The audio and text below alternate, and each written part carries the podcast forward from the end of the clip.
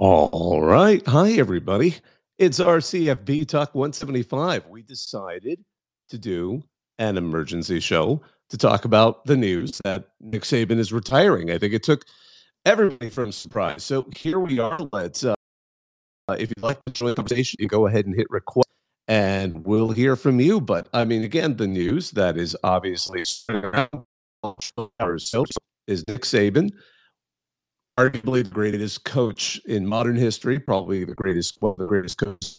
I think you could argue the greatest coach of all time, has decided to hang it up at age 72 after a great season. Um, uh, what was remarkable to me is looking around, even some of the Alabama insiders, the people that really go out of their way to cover that team year after year, were surprised by this.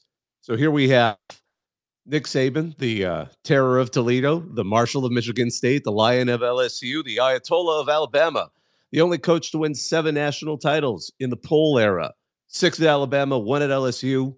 Incredible record 292, 71, and one because he's coached long enough to have a tie. 11 SEC titles, nine at Alabama, two at LSU. Crimson Tide have won every season since 2008 he was he's already in the Alabama Sports Hall of Fame. It's only a matter of time before he's in the College Football Hall of Fame. Five-time SEC Coach of the Year, two times as Walter Camp Coach of the Year, two times as AP College Football Coach of the Year, two times as the Bear Bryant Award winner. He's had four Heisman Trophy winners: Mark Ingram II in 2009, Derrick Henry in 2015, DeVonta Smith in 2020, and most recently Bryce Young in 2021. Frankly, it looked like heading into next season, Jalen Milroe would be one of those potential next candidates. Just an incredible coach, the ability to be the ultimate CEO style head coach, the ability to recruit. Because if you've read about him, his entire focus is on bringing the best players in and getting the right assistants, the right coordinators to make the most of them. And his ability to evolve with the uh, with the game. I mean, arguably that's one of the things that would hold back, for example, Dabo Swinney from being a candidate. You know, I see someone wants to join us, and we welcome any of you who want to join us. I'm going to add you, uh, Riddell or Ritz Legit. Uh, I'm not sure exactly which one to use. So yeah, what's on your mind? Feel free to unmute. It's in the bottom left. Hi. Um, yeah, I just um, sorry, my dog's barking. Um, I was shocked um, today for a multitude of reasons. One, obviously being Nick Saban retiring. Um, two, um, having all of the people in my office that are not Alabama fans be so ecstatic. Um, and um, three, now that we've got um, one of our former commits decommitting, um, is just sad.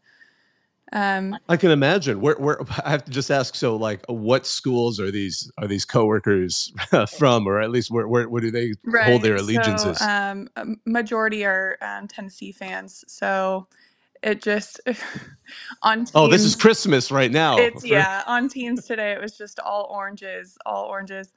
Um, this afternoon, and I, I, I literally told my supervisor, I was like, if this is real and this isn't fake news, I'm gonna have to take my um, debridement I'm not going to be able to work for the rest of the week. well, yeah, unfortunately, this looks totally real. I remember when the news started popping up. I mean, you know, some of us were on a Slack channel and we were looking at it and we're like, no way. And then everyone started looking carefully around and we're like, this, this is the real deal. This is a, I mean, this is almost as surprising as when, you know, suddenly they revealed USC and UCLA were going to the Big Ten and everyone was like, wait, when, when was this happening? Um, you know, one thing, and and I remember we had a guy covering the Rose Bowl, and he said at media day, Nick Saban was actually like oddly nice to everybody. Like he just seemed more relaxed. He seemed like in a good mood, and people were like, he was like, "This isn't kind of what I was expecting." And you know, he said to me, he's like, "I wonder if he's if he's thinking like, is he just kind of enjoying the moment? Is he just eh, with old age, older age, getting a chance to enjoy enjoy the process, or is he getting ready to retire?" And now I'm like, well looks like it might have been the latter. I mean, no one was going to like assert that at the time, but now he's looking back and he's like, maybe that was it. Maybe this was he was thinking like, I want to go out on top. I mean, he's he said that before. He didn't want to overstay, but right. this is remarkable. I know. It's just so sad. Like, I just hate that that was our last game with him. It's like, do you think Seth would have snapped the ball better if uh if he knew? Um, well, I'm gonna tell you. Imagine he's thinking I'm the reason why. Oh no. Yeah, I hope not. I mean, it's not all on Seth. There was a lot of there was a lot Oh, of yeah. coaching um, errors, I think, in that I mean, it's, game. if it's an overtime game, like there were a lot of things that could have made that game turn around. I mean, the only thing, I mean, I was covering the national championship. I literally just got back from Houston, so I was laughing like, okay, time to do another Twitter space.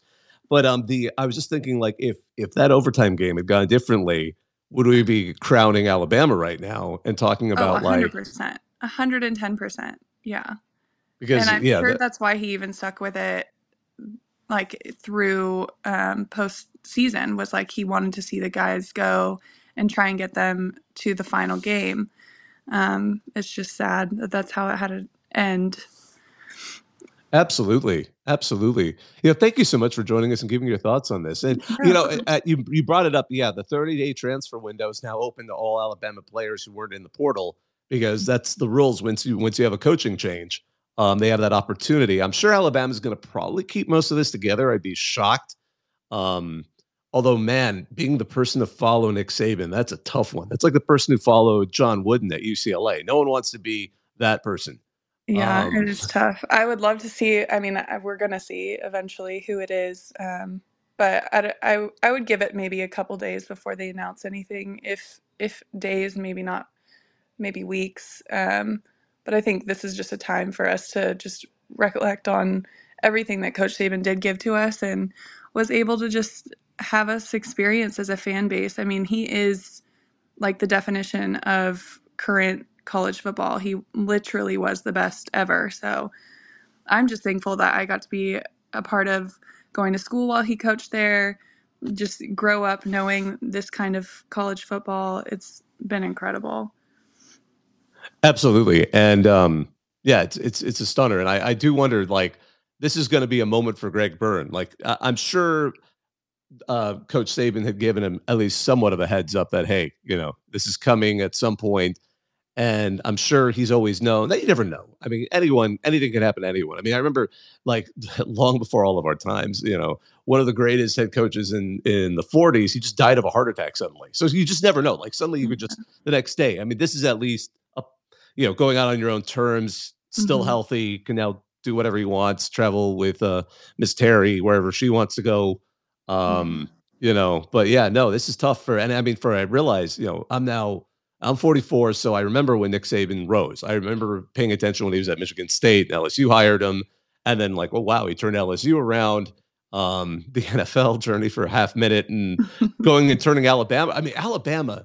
For those who don't remember, like Alabama was just languishing for so long. Mhm. I I remember when they hired Mike Price. That was like one of the greatest fiascos in a, a coach just nerfing his own career um, in, in about four days. I mean, we've seen we've seen things before, and so again, like to see going from there to where they became. I mean, it's it's astonishing to have somebody actually go toe to toe with legacy with Bear Bryant and arguably do better than him. It's just like you didn't think that was feasible um, Right. at the time, and, and here we are. Um, but yeah, you know, we're uh, in a better spot now than when uh, Bear Bryant left, so we don't have to go through that rut again. We're, pretty, Yeah. we're in a pretty good uh, foundation. Yeah, the keys to this is the keys to this vehicle are tremendous. Probably better than even the Mercedes dealerships he has. It's it's like a Rolls Royce he's just created for folks. But uh you Yeah. know, thanks so much for joining us. It was great having you as part of the conversation. No problem. Thank you. Thank you.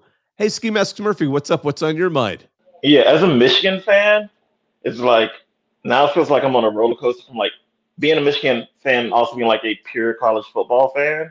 It's like it feels great winning the national championship, but now it feels like we probably ruined like what could have potentially been one of the greatest moments in college football history of Nick Saban just retiring with eight going out on top. And I mean, six seemed seemed like a long shot, but seems a little more feasible now for someone else to do. But eight, eight seems like if he was able to retire with eight on the podium, saying goodbye to everyone, because um, now people are going back to that clip of him and Kirby in the uh, SEC championship, and it looks like Nick was sort of like you said, he was being nice at the Rose. Bowl. Sort of seems like, yeah, this is sort of like his swan song. So if there was a ch- chance to see him out there and just holding up that trophy, it probably would have been the best thing possible.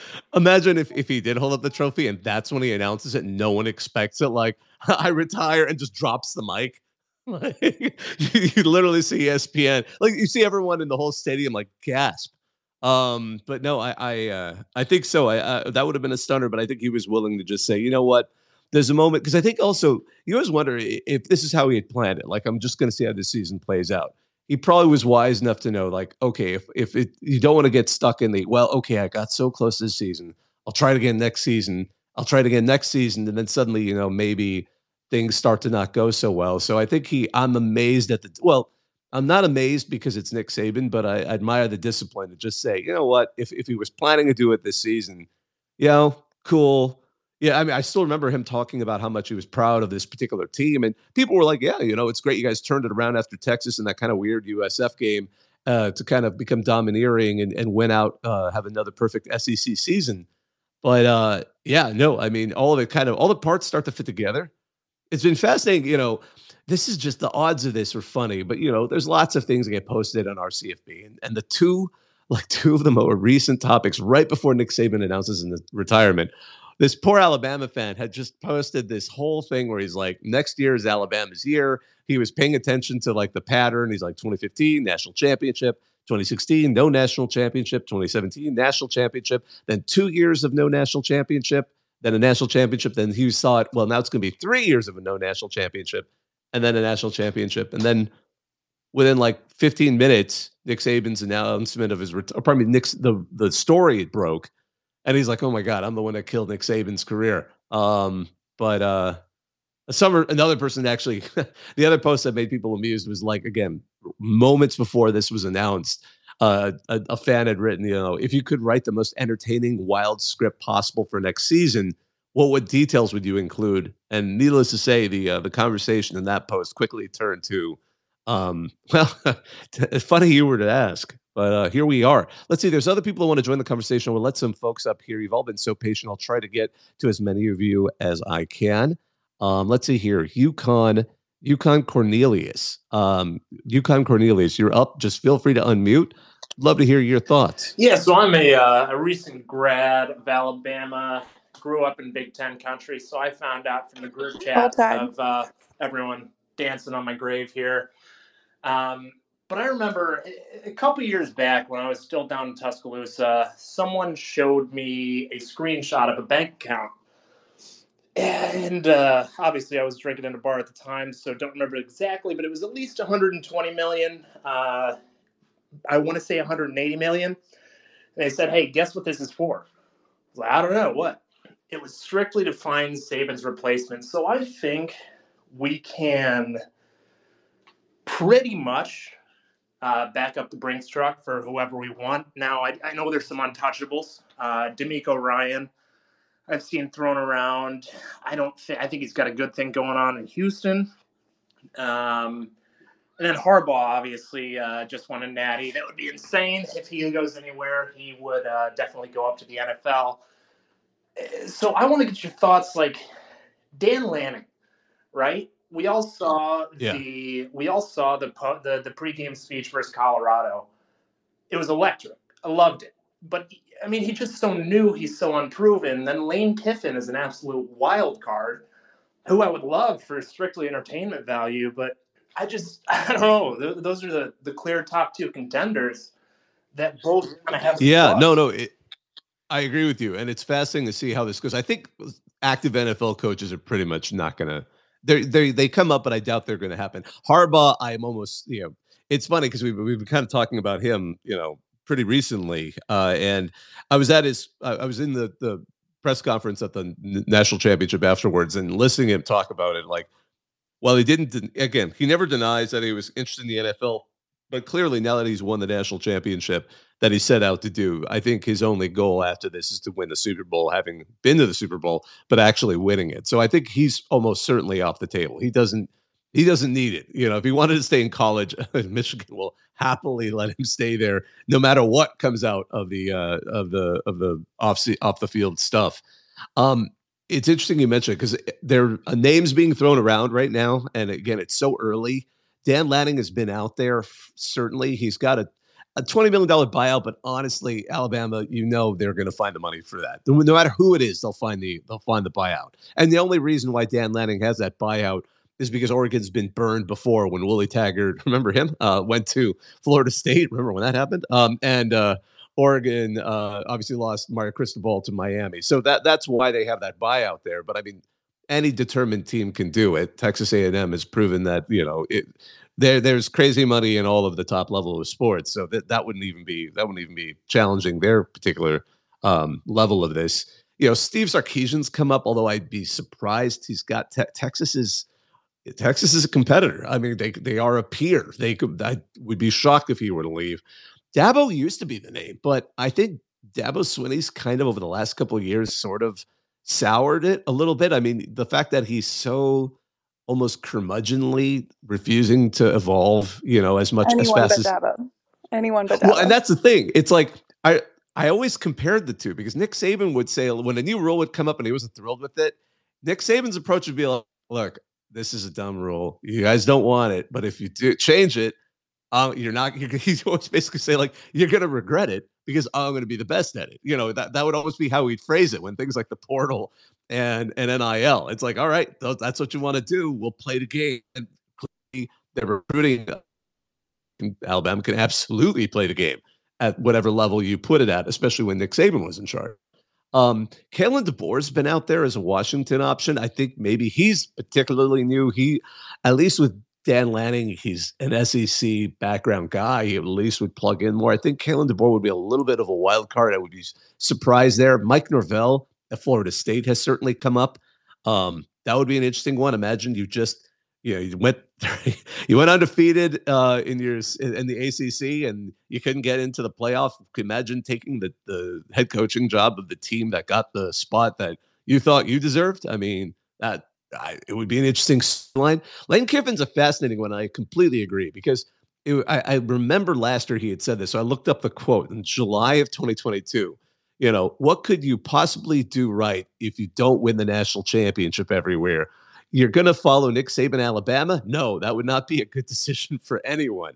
Um, so, you know, that's what he said. Of course, I mean, plenty of coaches have said things and made big pronouncements that they're not going to, I don't know, leave LSU for the Dolphins or leave the Dolphins to coach Alabama. I mean, coaches, they, that's how they are. I mean, you, you're committed to the role until you take the next one. So, I mean, plausibly, Kiffin could be someone out there. There have been some other like ridiculous names out there. Someone threw out, I think it was Pete Thamel. I, I almost wonder was he like trying to round out the list because he threw out like Marcus Freeman. I'm like, ah, that's uh, no, he hasn't made enough of a an impact at, at Notre Dame for that. And James Franklin, I'm like, his agent just seems to get him injected in every conversation. But that one, oof, I can't even imagine the Alabama response if, if the James Franklin name started to show up um, as a candidate. But uh, I, I think it's going to be intriguing. I think Alabama will certainly have the wherewithal and the finances to get whomever they want. I don't think anyone's doubting that for even a second. Right. I also think it's very interesting that um, this decision comes right before the change in college football as well. Um, he always said that he would leave if it never became like it wasn't fun anymore, right? Um, and so I think he had to weigh his options here. Like we did potentially have um, an incoming championship year on the line, right? But with the new changes in college football and the playoff situation, I think it comes down to okay, the the NILs, all this, um, it's become too much. It's not really about the game anymore. It's more about okay, how many are you winning? Um, how much do you have to pay? Like it's it's about money and it's about um, uh, something other than the game and the development of players. And so I think this is something that he had to kind of weigh in his own mind of like, okay, well, what's going to be the best outcome for me personally, the players, the game.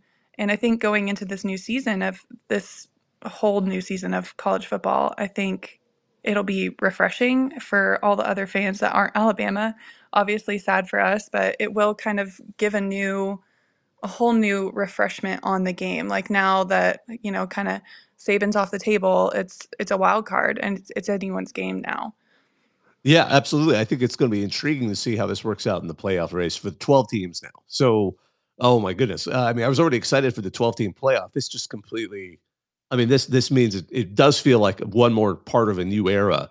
Um, you could argue maybe Kirby Smart's now taking that spot in the SEC, um, but certainly it's going to be interesting. You know, I tried to let up a, a gentleman by the name of Miles, and, and, it seems like it knocked him out. But uh, uh, fifth quarter Clemson, I, I was able to catch you up. So, what's on your mind? Um, well, first off, this is a historic day in college football. The undeniable GOAT has decided to hang up the clipboard and the whistle. Uh, and I agree with Brits. A- anyone but Dabo Swinney. Dabo Swinney's a complete bum. He hasn't won a championship in five years. There are children learning how to talk who haven't seen a Clemson national championship under Dabo Swinney. I think that completely rules him out. Uh, right. But uh, no, um, I think it's a strong possibility. Uh, he, he's going to get a phone call.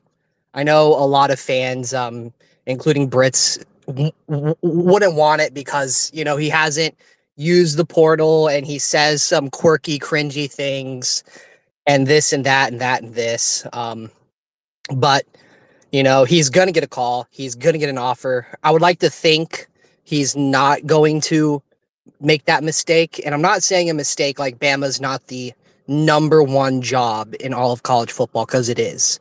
But the mistake of following the undeniable GOAT is something that should be left to a younger coach who has a lot more to gain if if and when that that doesn't work out.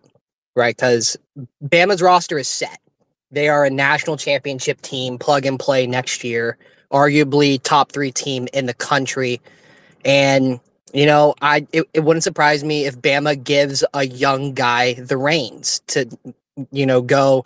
This is your chance to prove yourself. And a name that you guys hadn't mentioned yet was Luke Fickell. You know, I think that's a y- younger-ish guy who you can bring in from Wisconsin. He he's like recruited decently there. Uh, he's really handcuffed with just being out of Wisconsin, but he did great things at Cincinnati. I think like you could do that. Um, I do agree. Marcus Freeman, uh, yeah, he's just he Notre Dame's a top five program in the nation, you know, for like a coach, and he hasn't done anything there, uh, really significantly. But let let a young guy make that so-called mistake following the goat, and then if they do well, more power to them. Absolutely, put them on that pedestal. But if it doesn't work out, you know, at least his career is not completely ruined and and and his entire, you know, um right. Just, his legacy isn't just sealed as being the guy who followed Nick Saban. Absolutely. But yeah, no, I got to say Fickell, I'm, I'm, i I, would, I don't think would, would float very well with the, the, the Bama faithful, but Dan Lanning does seem to fit, fit into that mold. Like young guy, whole career ahead of him. People might just say, "Oh, well, you know, he did great at Oregon, but he just uh, Alabama was just too much, perhaps." And maybe he'll develop into something. But I think if they were going the young guy, I would pick that. By the way, when you started out, the way you were talking about Clemson, I'm like, do we have Tyler from Spartanburg up on here? You know, um, but uh, yeah, no, no, absolutely, yeah, no, I, I, uh, I think the young, the young coach would be something interesting for this because um, yeah, it would give them a little more runway and an opportunity to bounce back if it doesn't entirely work out. But yeah, I think the Alabama faithful are going to want someone at that very, very top, someone who has who has done well. Um, and and I and while Luke Fickell has been decent, um, what worked at Cincinnati, I'm not sure people would. I mean, it's weird how sometimes fans are. They might still just think like, "Oh, Wisconsin. What's Wisconsin done?" um, even though it, it, would it would sort of discount what he was able to achieve at Cincy. But thanks for joining us. I want to get a I see I got a couple more people here. Let's yeah, actually, I do have. Oh, sure. Go I, ahead. I do have one one quick question for Brits. You know, she did say anyone but Dabo. I would love to kind of understand like that that whole thought process because like I do agree, you know, he's not using the portal and stuff, but I mean, he's number two, number three coach in all of college football right now. Mm, he's all talk. No, I just no, no, never Dabo. No, no. no. he's all talk. I just don't. I like. I would rather see. You're talking about a young coach. Like I'd rather see Lane Kiffin. Like I, I and it's. I'm not even saying like Kiffin's necessarily a better coach. I would just. I. I just do not like Dabo. Um, I feel like he's all talk and he can't actually deliver. And I don't want him to come in and mess up what great foundation we already have. Like if you when you say you can build, then don't come in and build off someone else's. No, Don't take the dirty absolutely. little scraps. Top two national championships and beating out twice. You know, like it's not like he's just, you know, uh, he's he, he he's always been the bridesmaid, never the bride. I mean, he's the only coach in college football history now to have beaten Nick Saban twice in a national championship game, and he's only lost three of them ever. You know, so I mean, like he does talk a lot and he says quirky and cringy things. You know, I'm a you know born and raised Clemson fan. I'm like, man, why would you say something stupid like that? Right. But I just like, you can't say that, you know, an active multinational championship coach who has, by the way, done it without having a single number one recruiting class ever, you know, who has been able to do it at Lolo Clemson, you know, just a podunk school in upstate South Carolina. Like, you can't just say he, he- he's all talk when he's done it twice. And, you know, like let's not let the record forget the fact that prior to that 2018 game, everyone was calling that Bama team the best ever. You know, I you know, like it's it's not a Mandela effect. Everyone said it. This might be the best Saban team ever with one of the best Saban rosters ever. I mean, like that 18 team was ungodly good. And Clemson made All right, them Bo. look like they didn't my even deserve question it. you. Here's my question to you. What's Dabo done since 2019? Oh, yeah. I mean, sound he made the trying to sell playoffs. He, he real made the playoffs in 2020. You know, um, and and and, and no, like I'll agree. Like he And is, he still won't use he the has portal. slid. He has slid. He has slid. But you know, the like the argument that people are bringing up, like about the portal, you only have 85 scholarships. Last year, we had 88 scholarship players two weeks before the semester started. Clemson was going to have to pull scholarships from certain players. Like Dabo had said he was going to have to do that. Bro, And this man Dabo th- lost to Duke. their decision trying was no. made.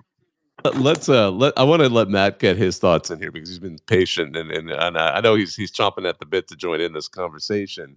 Um, but uh, you know, one thought on that, I just have to say, yeah, I do agree. I, if this were three years ago, I think Dabo would have been more of a lock. But the last three years, compared to that run, has been a little bit more, a little more concerning. It's been trash. That Let's keep it real. It's been trash. This man well, uh, hey, I remember. Clemson. I remember Clemson before Dabo. So that trust me, it can be a lot worse.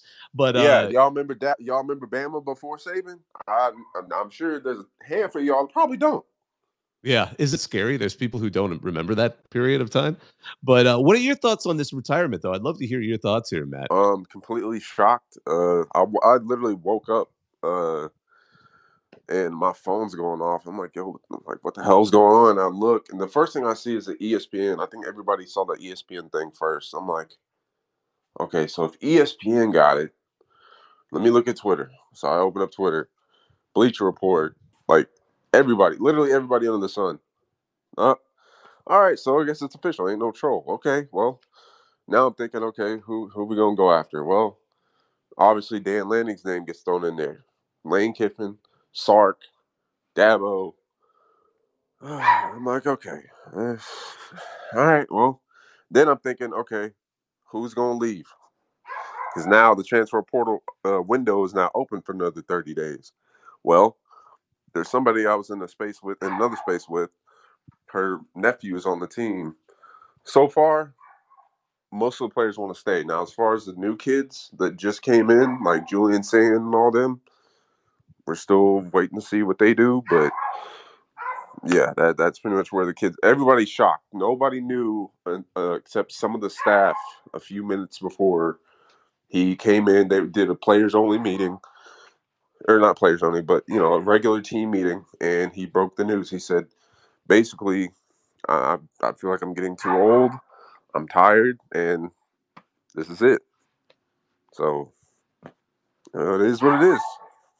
I think this was truly one of his best coaching jobs this past season. Like we watched these guys come from oof to Yeah. like to championship level playing, which is incredible. Which goes to say like yes, he's tired, he's old, but he still had it in him. And so knowing that and knowing trying to see them through the whole way, I could I can just see it like now, like looking back.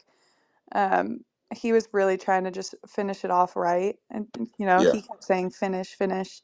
Um, and I just I feel so bad that that was the last game with him, but he really did an amazing coaching job on this team. And I really think it'll show the culture of the team and everyone on this team of who they can get to stay and who they can convince those new guys to continue to stay as well, even with whoever coach. And You know, if you one thing- committed and you decide to decommit, you never was committed in the first place. I ain't trying to hear. it. Exactly. You know, I just by the way, I noticed as this space has been going on, the the official uh, st- and I dropped it in the comments here. The official statement on the Alabama uh, website uh, has been dropped that yeah he announces his retirement after 17 seasons at Alabama. So I mean, not that anyone, I mean, the, it, it was pretty. This is one of those rumors that the when it came out and the level of of, uh, of reporting that came out, we knew it was going to be for real. But yeah, 100. percent He's he's it's over. Um, which is just wild to say. I mean, you know, celebrations in some places. I mean, I saw a Toomer, couple of- little brother will never not be little brother. They are literally rolling Toomer's corner yeah, because of this.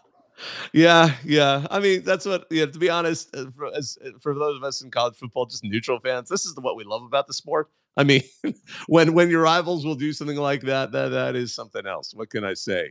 You know, FQ, uh, pardon me, final quarter Clemson. I know, probably not final quarter, fifth quarter Clemson. I know you wanted to say something, and then I've let up also. um At uh, At Leon, uh, uh, 2015. I'll get you in here in a second as well. But uh, final fifth quarter, sorry, fifth quarter. Uh, what's what's a, just a quick uh, comment and let's move on.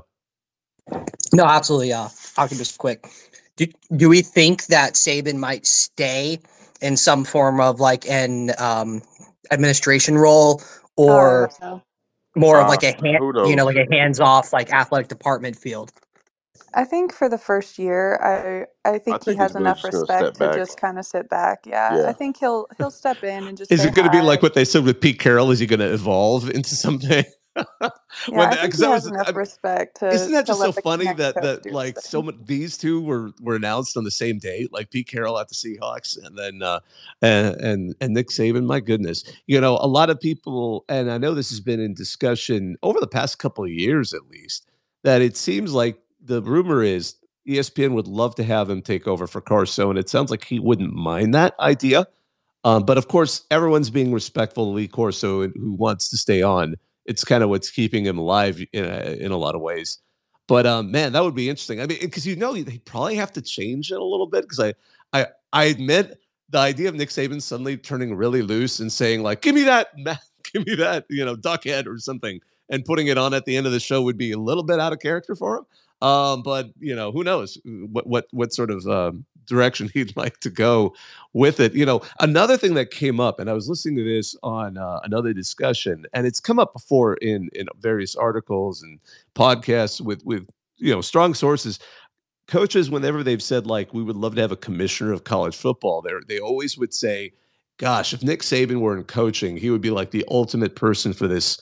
this hypothetical job and i want to be very clear like it's unclear where that would come from now with what's being brought up. I mean, for example, with Charlie Baker, the head of the NCAA, uh, in the past couple of months, the idea of creating a, a new division for the very, very top of college football, which has been discussed. I want to be clear before, um, in the in years before, because you know, with the idea of inevitably compensating players seems to be something that's coming.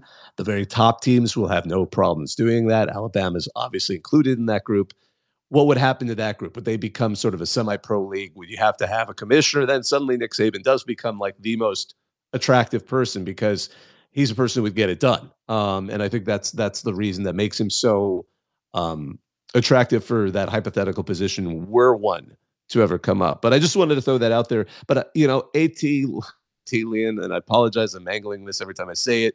Um, what's on your mind? You've been super patient.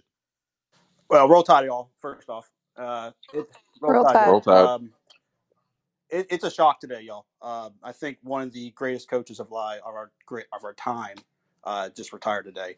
But we, I kind of had a feeling it was coming sooner rather than later. I just didn't expect it to be today. it was supposed to be like a normal Wednesday for for everybody, and like around like what 5 6 o'clock, we get the news from ESPN um, that he was retiring. But we got to counter into the fact of this year or this upcoming season, we are going to 12. And not only that, the season is going to be a lot longer. I mean, at 72 years old, I mean, Saban's got to be thinking we got to go an extra month. I mean, the national championship's not till like January 20th. Like, I don't think Saban mm-hmm. wants to be doing this. I mean, I, I would expect that maybe he'll run out his contract till 2027. That's how long we signed him for. But to go this season, I just I wasn't it was unexpected. The fact that it was just going to be a lot longer, the NIL deals, the whole transfer portal. I mean that it's just it's all mounting up to be like, hey, I don't want to do this no more. I mean, I you might just ride off in the sunset. You, you got one more shot at it. You had one more shot at it this year, and it, it's just it's just a sad day. But we, we kind of saw it coming. I just didn't expect it to be so soon. You're right. I was saying yeah. I was saying the same thing. Um, I I think he had to take into consideration like the the new era of college football and if he wanted to even step foot in it. And I think this is unfortunate how he had to go out. Um, I mean, knowing that I watched his final win is like, oh my god. Um, and now that makes me like m- that much sadder that I didn't go to Pasadena, like when I had the chance. Um, but I think knowing that he has he had to make a choice. Like, am I going to step into this next era or am I going to go out on top of being the greatest of all time of this past era of college football? Um, and it's it'll be refreshing. Um, very very interesting road ahead. Um, who do you think you want as the coach if you got a choice? Um, if I had to choose, I think I, I might, I might take my top pick would probably be Dan Lanning. Uh, that'd probably be my first call to. Uh, we we definitely yeah. have the capital to go get the 20 million to get his buyout. Um, another one I probably would look into is Glenn Schumann from Georgia. I mean, would look into that as well. Yep. Uh, I do not want anything to do with Brian, uh, Bill O'Brien, or uh, the only problem. The only oh, problem. No, no, the only no, problem I got. Bill O'Brien. How's your mouth? The, the, only problem I got a, the bone to pick with Lane is the fact that we might we might have to deal with Pete Golding again if he if Lane is were to be hired. I don't. Oh, I don't think. I do not want that. I've already lived through it once. I don't want to live through it again. Um, that's the only problem I have with Lane Kiffin. Otherwise, Lane would be a good choice as well. Uh, the I mean, the offense was definitely dynamic under Lane Kiffin when he was around as the offensive coordinator. Um, I think Glenn Schumann would be a good pick, especially for his defensive mind and how he got Georgia's defense together. Um, I think a lot of it's just going to be up to who really who's going to whoever's going to take this job's going to have big shoes to fill. Um, but they're going to be set. And let me just let's just let's be clear. They're not going to be. We're going to have to. We're not going to have to start over till at least 27. I mean, we're not. The new coach is going to have easily a good good setup. They're just they're just going to have big shoes to fill because we're going. to It may not be. You know, we're going to go undefeated, but that's great. That's okay too because next year we can go up to three losses. I mean, we're, we're not looking at oh we're one one loss and we're done. Our season's pretty much cooked. You know, they were kind of like hoping and praying that everything just kind of falls in our order. We can go up to two losses next season and be like, okay, we're still in it, and it's gonna it's gonna change the whole dynamic of college football. You're gonna have teams, you know, like Liberty and all these smaller t- schools are gonna be competing, going undefeated, and going into the 12 team playoff. So it's gonna be interesting. Um, but you know, to say the least, whoever takes this job will be set. And with uh, Saban announcing the retirement today on kind of like the last day of the transfer portal. Now they'll have the extra 30 days, but let's let's think let's think. 30 days to get everything together. You have to get enrolled. You have to get accepted. You have to move. I mean, I mean, the only thing the only thing that would hurt us was our upcoming recruiting class, the ones we just recruited.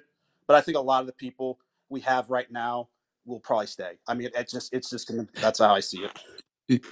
You know, you brought up something that that made me think of uh, the next coach might get the Larry. I always call it the Larry Coker effect because Larry Coker comes to Miami, inherits an incredible team, and wins national championship his first season, and then Miami trails off, and then it turns out, oh, it's actually Larry Coker isn't necessarily the greatest at maintaining what he the keys he was handed. But I agree, like Alabama, whoever is the head coach, is going to inherit an incredibly talented roster and can do a lot, probably um, without even necessarily having the the same level of skills. I mean, obviously, I'm sure there's a strong chance that you'll get someone who can come very close to Nick Saban. I don't think anyone can. um, quite replace him. Ski Master Murphy, I see your head up, and then I'm going to let up uh, Parlay Joe. Yeah, I just wanted to throw two names in that just because of how crazy college football is and how extremely. If you say if you say Deion Sanders, I'm gonna I'm gonna have a hard no, no, no, no, no. It is even better, and how dramatic the SEC is. I would say for like a long a long term coach to come out of nowhere that they might pick Jimbo Fisher could be a realistic crazy call they make. But no. also like like as you said with the Larry Coker effect, someone who get someone who I could see them possibly going for like a one year mercenary contract just for him to come in, win the championship, and leave like Kawhi Leonard, given how flimsy things are for him right now, could be Bill Belichick. Oh my goodness! oh, I, oh, that would be. I, can you imagine how?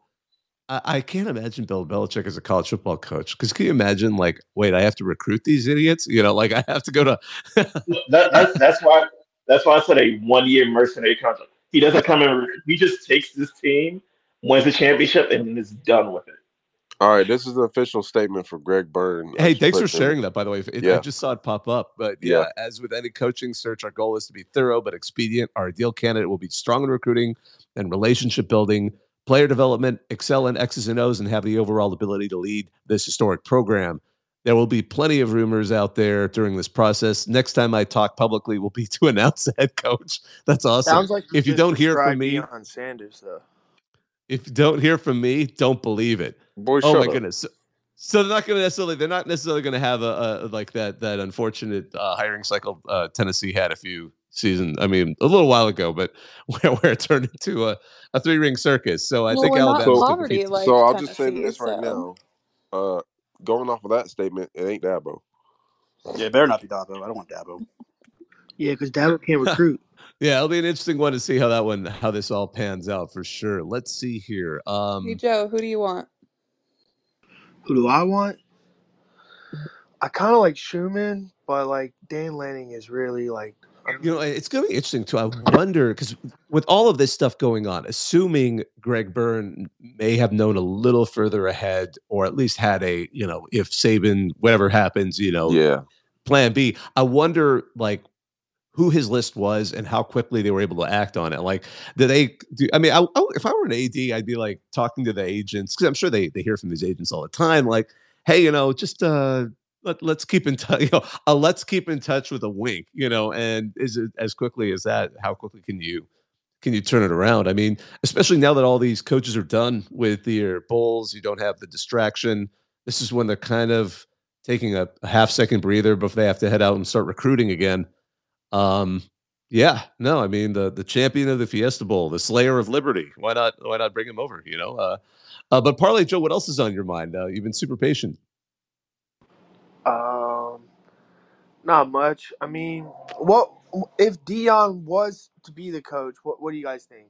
I don't think Bruce oh, really allowed, but bro, I would, I would, I would literally jump off a bridge. No, I don't want. I don't Even want as a that's that's just going to be a disaster. That's too much of a show me the money ordeal than it is um, football talk. Like the man, no, no, I, bro, I, oh my god, I don't know what I would do honestly if it was Deion, bro. I would, I would. Honestly, removed, the... get my tattoo removed and then uh, enter the fan portal. I don't know, dog. I, I, the fan portal. Bro, we have a bunch of fans. So we have new fans coming out every single day. Oh my god, bro! I really don't know. I know, and I wouldn't do any of that. I'm, I'm, I'm kidding, but I just. What if Stoops was the coach? Stoops. Yeah. Boy, stop! I know you did not. What? I heard some trolls bow saying head, that. Bow your head, Parlay. Bow, bow yeah, and they're trolls for a reason, Joe. Hey, hey. Joe, bow your own head, fam. Wait, okay, so I have a question. Why why Lanning over Sark? I like That's what I'm I, saying. Like I take Sark. I, I know. That's why that's I'm like, why why are people I don't saying Lanning? think I think Texas is gonna literally match whatever we get. Yeah, I think the problem is Texas can compete with Alabama. That's the problem. It's it's a it would be a lateral move, and I think Texas going into the SEC will absolutely go to the mattresses to keep um, where they stuff all their oil money to to keep uh, to keep Sark at whatever cost possible. I think it's too much of a uh, it's too much of a move that it would be. Yo. And Sark's happy. Like it's not like what if exactly. a lot of I've seen yeah. a lot of yeah. people say I've seen a lot of people say, "What if it's Kirby?" uh-huh. Kirby wants the Falcons job, man. What are you talking? Uh-uh. He's going to the Falcons soon. I think people are scared of if it was Kirby. Georgia would have. Oh, Georgia would have the biggest meltdown in the world. Bro, Tennessee would have a huge meltdown. Oh, they would. That'd be funny. Let them melt down. oh my goodness! Uh, yeah, I it, love that. We are we are in we truly are in the in the like the silly season like in a short period of time because I mean we thought we were done with it. it. We thought we were done with it, and then suddenly you know like this you couldn't have you couldn't have un, uncapped a bigger uh coaching carousel because this is going to have. I mean, I assume it's going to be another head coach. I mean, it could be a coordinator uh, like Glenn Schumann, but it, I mean, more likely like than not, it's going to be head coach, and it means we're going to get another head coaching search right after this. Um, probably for a prominent job because it's not like Alabama's going to pick somebody who no one's going to care about. It's going to be somewhat big. So another school is going to have a big recruiting search right after this. So who knows? We could be in February and still be looking for some school with a new head coach. Yeah, this, you know, cr- this is going to lead to like a recruiting arms race cascade. Because, like, let's say, just for sakes, let's say it is Dan Lanning. So now Alabama recruits in the transfer portal, then Oregon's in the transfer portal. Oregon gets another good coach, then those kids in the transfer portal. This is just going to create a a domino uh, effect. Swirl. The swirl is just going to be crazy. It's, it's going to be an arms race, and nothing nothing's going to make sense. And then another thing I'm thinking about, I don't know about the other Bama fans in here is uh how does our like how, you know whoever our new coach is, what's going to happen with our NIL? Like, are they going to change what's it? What's going to happen gonna... with the recruits? Because Ryan Williams is already. I, bro, I don't care about Ryan Williams. I tell you this right now, I really don't care. Uh, he didn't seem all locked in to begin with, in my opinion. So, so Julian, he, he want to decommit and go. Go ahead. Are you going to care about that? You said what? If Julian Sayin decommits, do we care about it? and he that? never was really truly committed. Like if you commit and decommit because Saban leaves, like you're not committed to the program, you're committed to Saban. Right. I think it will be interesting to see. I I could see some shifts happening when a new coach gets hired because then you might get like, oh, they look at what the guy ran at his previous school and they might be a little more skeptical. But I think anything in the initial run, I kind of agree that that's a bit early to be to be leaving any school. You know, it's it's going to be interesting too. By the way, I love that point about the uh, the the the chain effect we're going to get with 30 day transfer portals opening up. I mean, this is going to also piss off all the other head coaches because think about it. They they're already angry about this schedule and how busy it gets, especially in December. Because of the academic school year, they have to do, you know, these these the the regular transfer window opens up so people can kind of get into these new schools. And now suddenly it's like, oh great, I gotta I have to decide whether I want to go after this this and and to be fair, it might be limited only because so many of these rosters are already going to be kind of full at that point. I mean, unless you're going whole hog Deion and just telling people like, ah, sorry, you're no longer on the team. I mean, th- most programs are going to be pretty locked into who they have, but it's going to be makes for some interesting situations. You know, I want to get to Chris. He's been really patient, and I see his hand up. Um, what's on your mind, Chris? Hey, um, everybody keeps mentioning Dan Lanning, and he's done well at Oregon, but so did Cristobal, so did Willie, and like these schools, and everybody goes, well, Willie's going to have way more talent to pick from in Florida. Willie's going to have way more money to use at Florida State. You know, Cristobal, Miami. Think of the talent Miami. Cristobal's about to about to be winning 11 games, and then they both fell flat on their face. What's going to keep Lanning from doing the same thing? And my other thing is, is I understand Alabama has beat the tar out of my Tennessee Vols for the better part of 15 years with Saban there. But Alabama fans, and I, and I get it because a lot of them became Alabama fans. A lot of them are younger and stuff like that. Alabama was a school that got told no by a Big East coach before Nick Saban got hired. Like, they're going to have some good people wanting that job, but to think that it's just going to go off without a beat is silly because it didn't go off without a beat after Bear. It didn't go off without a beat after uh, Gene Stallings. So to think that just somebody's just going to come in and we're going to be able to get away with with Nick Saban shine forever, I think is a little cart before the horse.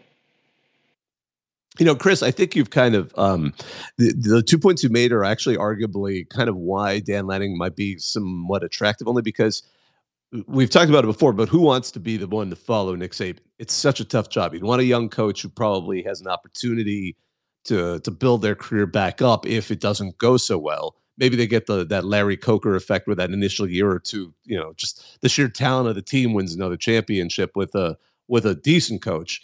Um, you're right. Lanning is still fairly new. We don't entirely know um, uh, how well he's going to do. I have to admit that what he's done at Oregon has been impressive. I mean, what made Oregon such a tough team is how physical he made it, how he made it different than a lot of the other Pac-12 schools because he he kind of brought that SEC mentality, especially in things like being physical on the line and all of that stuff. I mean, that's why each time they played Washington this season, everyone thought they were gonna they were gonna beat them. Uh, exactly. And then of course, but they're outspending. I mean, they are outspending by seven figures everybody but USC on the West Coast, and USC had its had its issues, but like if he comes to Alabama, Alabama's got money. Don't get me wrong, but so does Georgia, so does Auburn, so does LSU, so does Tennessee, so does Texas A&M. Texas and Oklahoma are coming in the conference.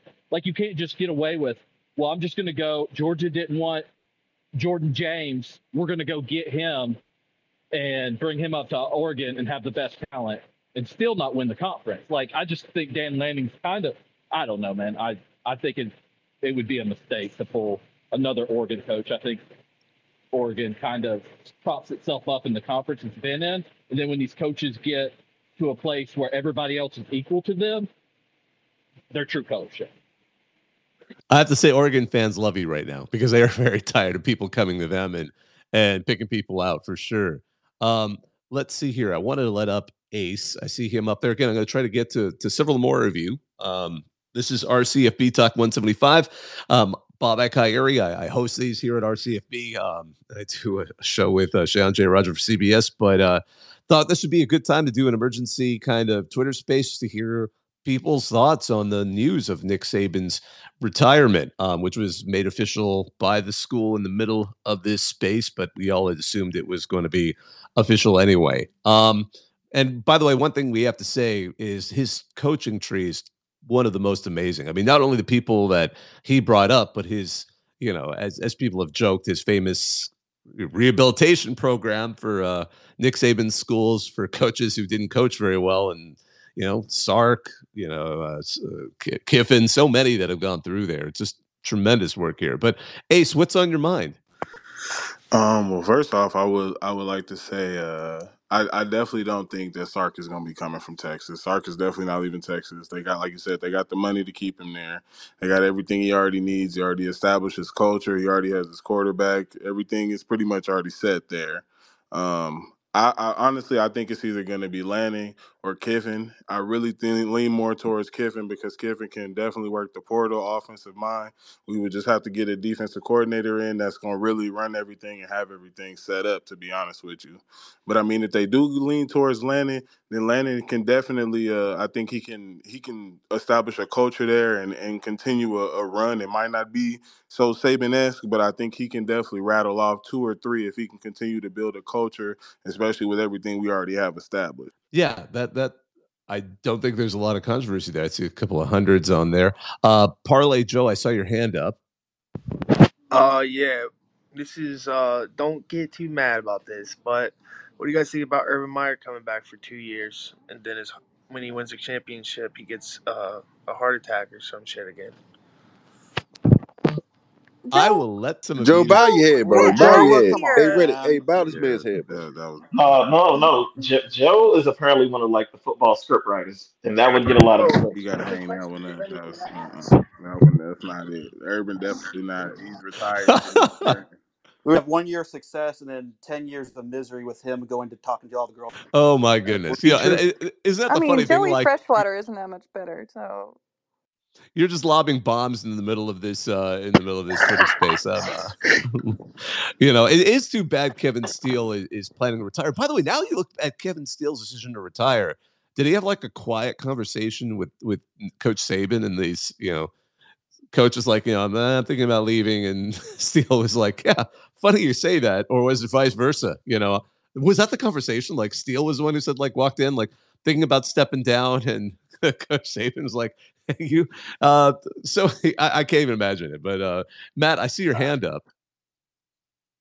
Yeah, all I know is that this uh, 10 part 30 for 30 gonna go crazy. Absolutely. Ski Master Murphy, what did you want to add to oh, this? I can't wait for 30 for 30.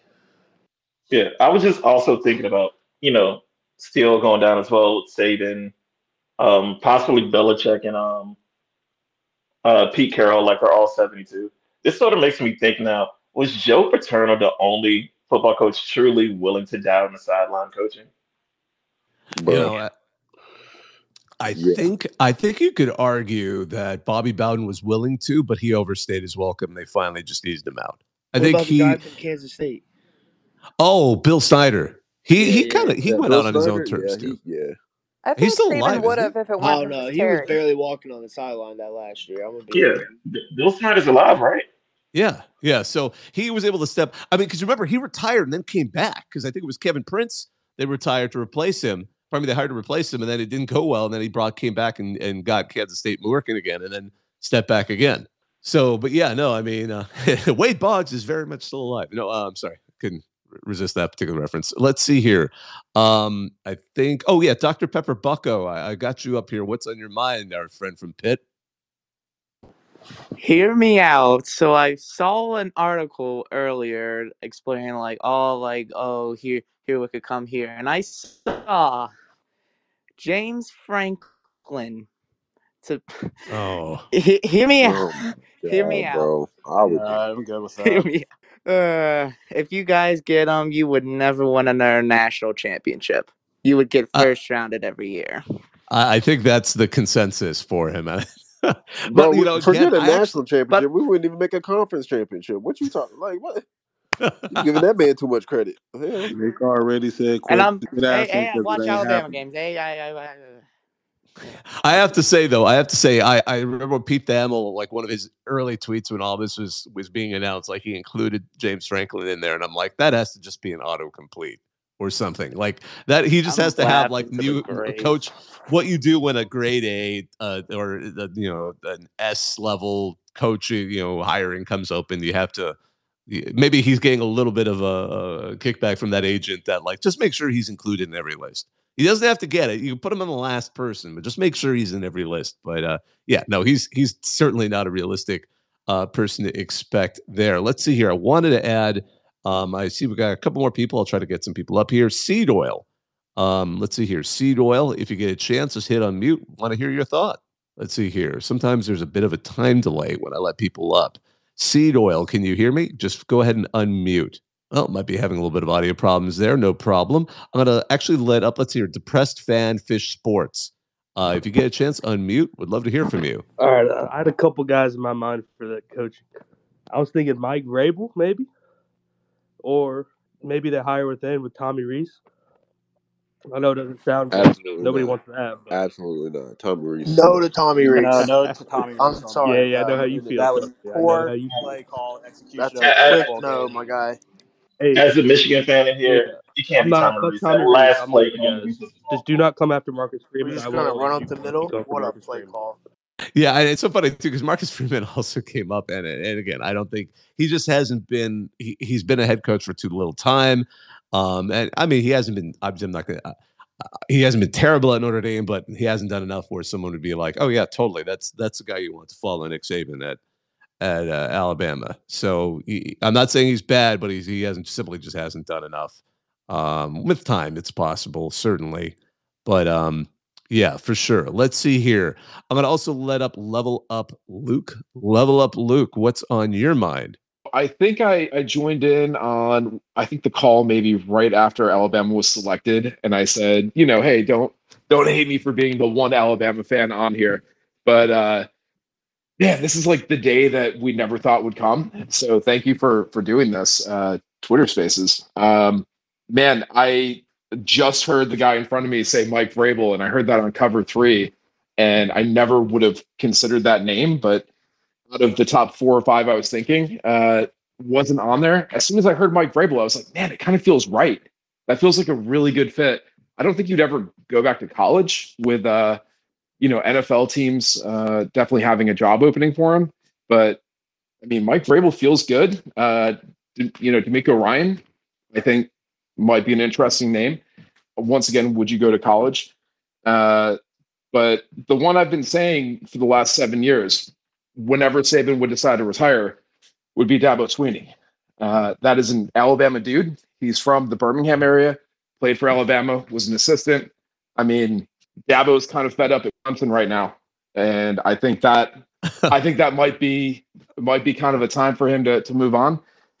And he doesn't have much to lose. I mean, honestly, he's already won yeah. championships. Um, Dan Lanning, I think the buyout's way too high. I don't see that happening. I've heard that he's kind of the top name on the list, but why would you pay a $20 million buyout? And then why would Dan Lanning take the job and have all the pressure of being the successor to Nick Saban? Uh, I just I don't see that happening. Well, I, am going to jump in just because I know uh, the I can.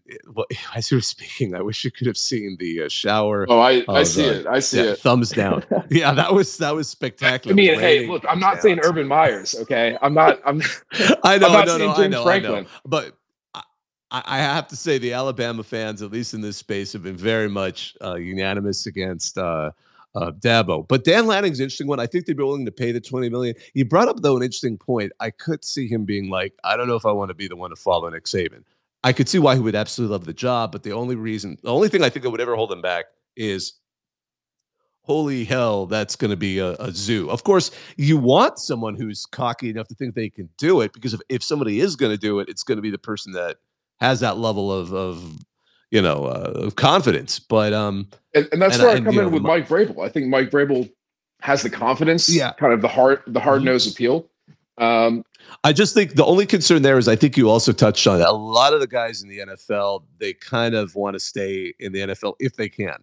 It's very rare you find an NFL coach who wants to go back. It's it's actually you end up with someone like Nick Saban who goes there and just finds this is not for me. I, I hate this and, and immediately goes back to college.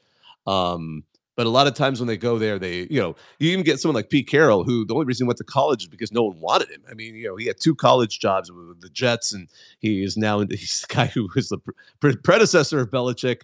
And then he didn't coach for a year because no one wanted to hire him. And then he's the fourth choice at USC because USC didn't want him either, and he was the only one who wanted the job. And then still, he wanted to eventually go back to the NFL. Um, you could make uh, they're nowhere they're not entirely similar in personality at all, but Harbaugh's kind of feeling that same way too. It's like a guy who's like, all right, I've proved I can do it here. I want to go back to the NFL and see if I can do it at that level. So that's with Vrabel and some of these other NFL guys. I think you have to, if they're hireable, if they can find that position in the NFL, they they usually like the way the the game works there, versus the the pretty nutty world of recruiting that now you have to navigate as a head coach. Um, and the fickle nature of uh, you know kids that are in high school trying to trying to lure them and trying to lure people from other teams. It's it's it's such a weird game now. Um and i could see um, why for example if you don't mind uh I, I just thought of my original question actually.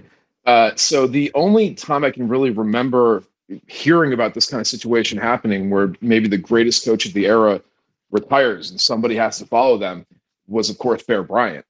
Uh, I mean, maybe you could say Woody Hayes, but just from your knowledge, like what situations like this have ever happened, and what is the outcome normally for that next coach? Not great. I'll say that much.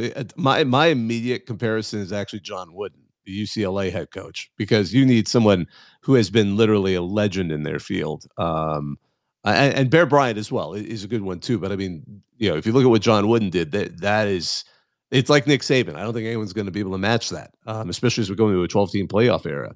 Um, but uh, yeah, it's it's not necessarily great for the person that follows them. Let's see here. I, I saw a couple of hands go up um, before we move on to the next person because I also want to keep this moving. Uh, let's see, At Leon, and I apologize, I keep mangling that one. I just uh, actually, Joe, you go first, man. Your hand was up first. Yeah, go ahead, Joe. Oh, thanks. Uh, yo, I was gonna since you guys were talking about NFL guys. I was just thinking of Brian Daboll. You know, he's he was at Alabama first. He could be one of those guys, like you said about Saban, who just you know didn't like the NFL because not doing too hot after this year, after last year. I see you guys have the thumbs down. I don't really care.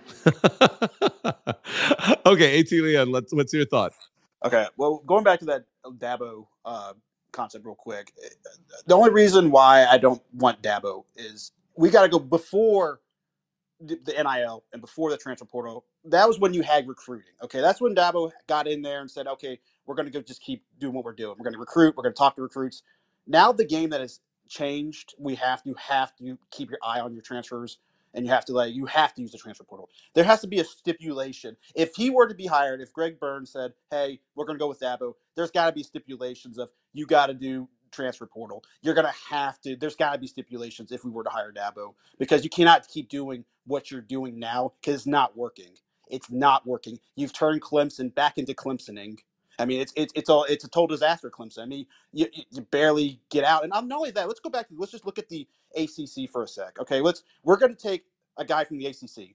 All right, we're looking. We're he's going to be put into the SEC, which you're going to be going against Texas, Oklahoma, Georgia. Can Dabo get it done compared to playing? Okay, we're playing uh, Georgia Tech this week. I didn't say Dabo Swinney, bro. I said Brian Daboll. Dabo. No, no, no, no, no. He's not no, talking no, about no, no, you. talking, I'm not. I'm, It, I, I it, would have. came I up with the like to have previous Brian caller. Dabo. I would. I would like to have him. Even, I think he'd be a good coach. He came before, but I'm just saying, going back to the Dabo, I'm just saying he would have to learn the culture of the SEC. He has not had a good winning record against these SEC. He's had what against us two two wins, but most of the time Two and two versus. Uh, actually, he's uh three and two. ver- He's uh two and three versus Saban. yeah, two and three against Saban. That's with an but- ACC team, to be fair. That's not Yeah, with an yeah. SEC team. Yeah, but- but he would have to learn a Okay, whole I'm gonna. Um, I'm just.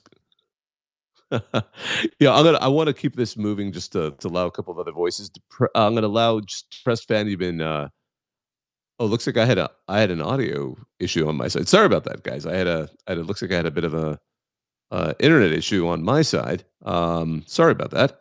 Let's see here. So um, that was a good kind of uh, cleansing moment. I'm gonna let up uh, score. Uh, let's see here. Scorpio. Scorpio, when you get a chance, feel free to unmute. Yeah, this really feels like the end of an era. Pete Carroll, Bill Belichick, and Nick Saban all either stepping out or just blatantly leaving football. It, it, it feels really we're ushering in a new era of the sport. I don't want to say finally because it really felt like we were changing eras in 2020. Well, in 2019, when you know you, we saw LSU. We saw uh, Brady and Belichick not making it past the wild card round. It really feels like okay, an era is over, a new starting to commence. Absolutely. I think this is the way this shift has happened um, is is striking, particularly you know today again, seeing someone like Carroll and Saban both. Uh, well, one voluntarily uh, get move on is is utterly fascinating, and and I agree on that point. Let's see here, Dylan. Um, you're up here now as well. What's on your Hey, mind? thanks for having me. Um, I just wanted to say one thing about Dabo, and then I have a coaching prediction of my own. If this happened last year, I think Dabo would be the number one choice before a lot of his NIL um, animosities came out. But I think the obvious choice has to be Kiffin. Alabama's at this position where they need to win and they need to win fast. And Kiffin has proven again and again that he can work the portal and NIL. And that's what they'll need to do because they don't have the time to give the coach two, three years to get their playbook in. They got to get it done next year. So I think Kiffin is the uh, the ultimate choice. And I'm a Penn Stater, so for you guys saying Franklin, please take him. Just get him out of state college. We are so sick of him. yeah, I know. I think that would be the thing. I mean, it's always a bad news when you hire a coach and the other team is like, "Oh, cool, man, thanks." Um, we've seen that happen on a couple of times, and it, it always ends up being Yeah. true. Always ends up being there's a reason And why. if Alabama Uh, does have two, three years to let a guy build up a program, I think an interesting hire could be Joe Brady out of Buffalo. Um, he's a young guy, a lot to prove. His offenses have always been pretty electric. So I think that would just be a crazy left field hire, but I could definitely see it happening. Yeah, I, I think definitely. I, I- I'm going to say this much: I bet Greg Byrne is going to pick like this a safe, a safe candidate for the most part. Um, Ski Master Murphy, I see your hand up. Yeah, Lane Kiffin's been coming up like a lot, and not just in here, but in the whole media sphere. And I just sort of think like, but I feel like there's sort of like an air of the coaches now. Now that we're basically down to two super conferences, that the the good teams in these super conferences, like you're not gonna be able to pull a coach away from another one. I mean, I know we all have a very sort of uh, opinion of Lane Kiffin that he's not as not that great, but I mean, him being at Ole Miss and then coming off uh, two 10 win seasons in the last three seasons, I don't think they're just going to allow him to just go to Alabama. And I don't, and I think he may not want to. Uh, I think he would take it, but I, I, don't think Ole Miss could outbid Alabama. I just don't think it would happen. And and and there's the cachet thing. I mean, Alabama is a true blue blood. I mean, in the truest sense of the word. And I think that will always kind of be attractive. I mean, but you're right. Maybe uh, I just don't know. I, oh, I don't know if I, I see Lane Kiffin as a guy who's like, no, no, I want my legacy to be chiseled. I want my statue to be built here in uh, in Oxford. I could see him wanting to get to that highest level. I mean, man was crazy enough to play for Al Davis at, at uh at uh, uh with the Raiders back in the day. So yeah, I mean he's willing to take it on. I don't know. That's just me. Um Kiffin's that guy that will always look for the better job, and you can't really get much better than Alabama. So I think if they call, he's definitely going. Yeah. Let's see here. I've led up Coach Clark, our uh, friend from uh, Western Oregon. What's going on? What's on your mind in all of this? I've been I've, I've spent a good percentage of my day crunching numbers on recruits. You know the saying goes, time moves on, all good things must end. Uh, I'm just looking forward to, you know, to uh, you know with all this we're a super con the super conference stuff, the changing of the guard, you know, and I think it'll be an op, you know, with the expansion of the playoffs, it is going to be a great opportunity for all the greater five to show what they can do. You know, uh, certainly, yeah, especially without with especially now that I mean Alabama may be a weaker team. I mean, obviously. Well, we certainly be a team in transition. It's going to have a lot of questions up, and I. Oh yeah. Now I'm thinking. I'm trying to imagine here. Imagine next season Lane Kiffin isn't the head coach of Alabama, but if I don't know, I assume Ole Miss is playing Alabama next year. And pardon me, I don't know how the SEC's recreated their schedule, but can you imagine him still having fun, like talking crap before that game, and then imagining to then lose again to Alabama? That would be. Uh, we actually do not play them next year. We don't have them. Uh, we don't have Texas, and it's like one more school we usually play that gives us a tough game that we don't play next year either. Interesting. Mississippi, Mississippi State. Yep, yep, yep. Don't have to deal with the cowbells. yeah, I don't have to deal with. Easy schedule. oh yeah, yeah. It's a very easy schedule. So, no. I'm just um, really hoping the expanded. sorry, sorry, Ace. We got Georgia at home. We got to go to LSU, to Tennessee, to Oklahoma. Uh, boy, yeah. Coach Clark, I know you wanted to add something. I guess I've been like a broken record on you the last few weeks. I'm looking forward to the expanded playoffs. I think that and you know the regulation of the transfer portal is going to slow. You know, it's going to slow things down. You know, it can get. It was getting kind of insane there. They're going to you know make kids think about it before entering it. You know, go in for the right reasons. Uh, that too, and you know that that too, and I think with the expansion of the playoffs, we're going to see, you know, it's going to be a lot almost like March Madness, kind of. You know, you could call it September Madness or something like that. Uh, you know, yeah, absolutely. bracketology in the fall, you know, and it's it's like you're going to see these schools that are in Conference USA or Mountain West, you know, potentially upset the big dogs, and I'm kind of looking forward to that. Yeah, I, I definitely think the the expanded playoff is going to be utterly fascinating. I cannot wait to see that. You know, I am going to just, I apologize here. I have to make a couple of quick switches on here. That's fine. It looks like I'm having, a, no, no, I'm having a little bit of trouble with some of this. Uh, trying to let a few more people up here. Let me see. That should work. Um, I had to drop one person to let one person up. I think I hit the max on how many people could be up here. So I apologize about that. Let's see here. Big game Wildcat. If you make game... people co-host, you get more people in here. Hey, yeah. Hey, what's up, guys? Go ahead, big game Wildcat. Um, so I, I know you guys are quick to knock on Dabo, and um, rightfully so. I know that um, as an Alabama fan, obviously you guys aren't going to really want Dabo. I I can understand it, um, but just be careful about what you wish for because Greg Burns is very close friends to Rich Rodriguez, who he hired at Arizona. So just be careful about what you wish for. I would much rather have Dabo if um, I was talking about head coaches than potentially like Rich Rodriguez or James Franklin. So, you know, I, I know you guys are quick to pull the trigger here, but just be careful about what you wish for. You know, that is always an interesting question. No matter who gets hired, it's going to be like, what about the other guy? What, what, you know, unless uh, the next person is just a continuation of, of what we're seeing with, with Nick Saban or close to it. Um, that's always the big question. Like, what if we had hired the other one? Um, TBD, we'll see. Um, certainly, uh, excuse me. Certainly, there's there's uh there's potential with a lot of these folks. Um, let's see here. You know, I think I was able to. Oh wait, no, let me see here. Sorry, one second. Um, gonna have to be a little more uh, moving the line a little bit there. Let me see here. There we go. Thank you all for your patience with this. Um, it's always fun to do a Twitter space. It's always nice when we have a lot of people interested. Looks like seed oil lover, we finally got you up here. So you've been super patient.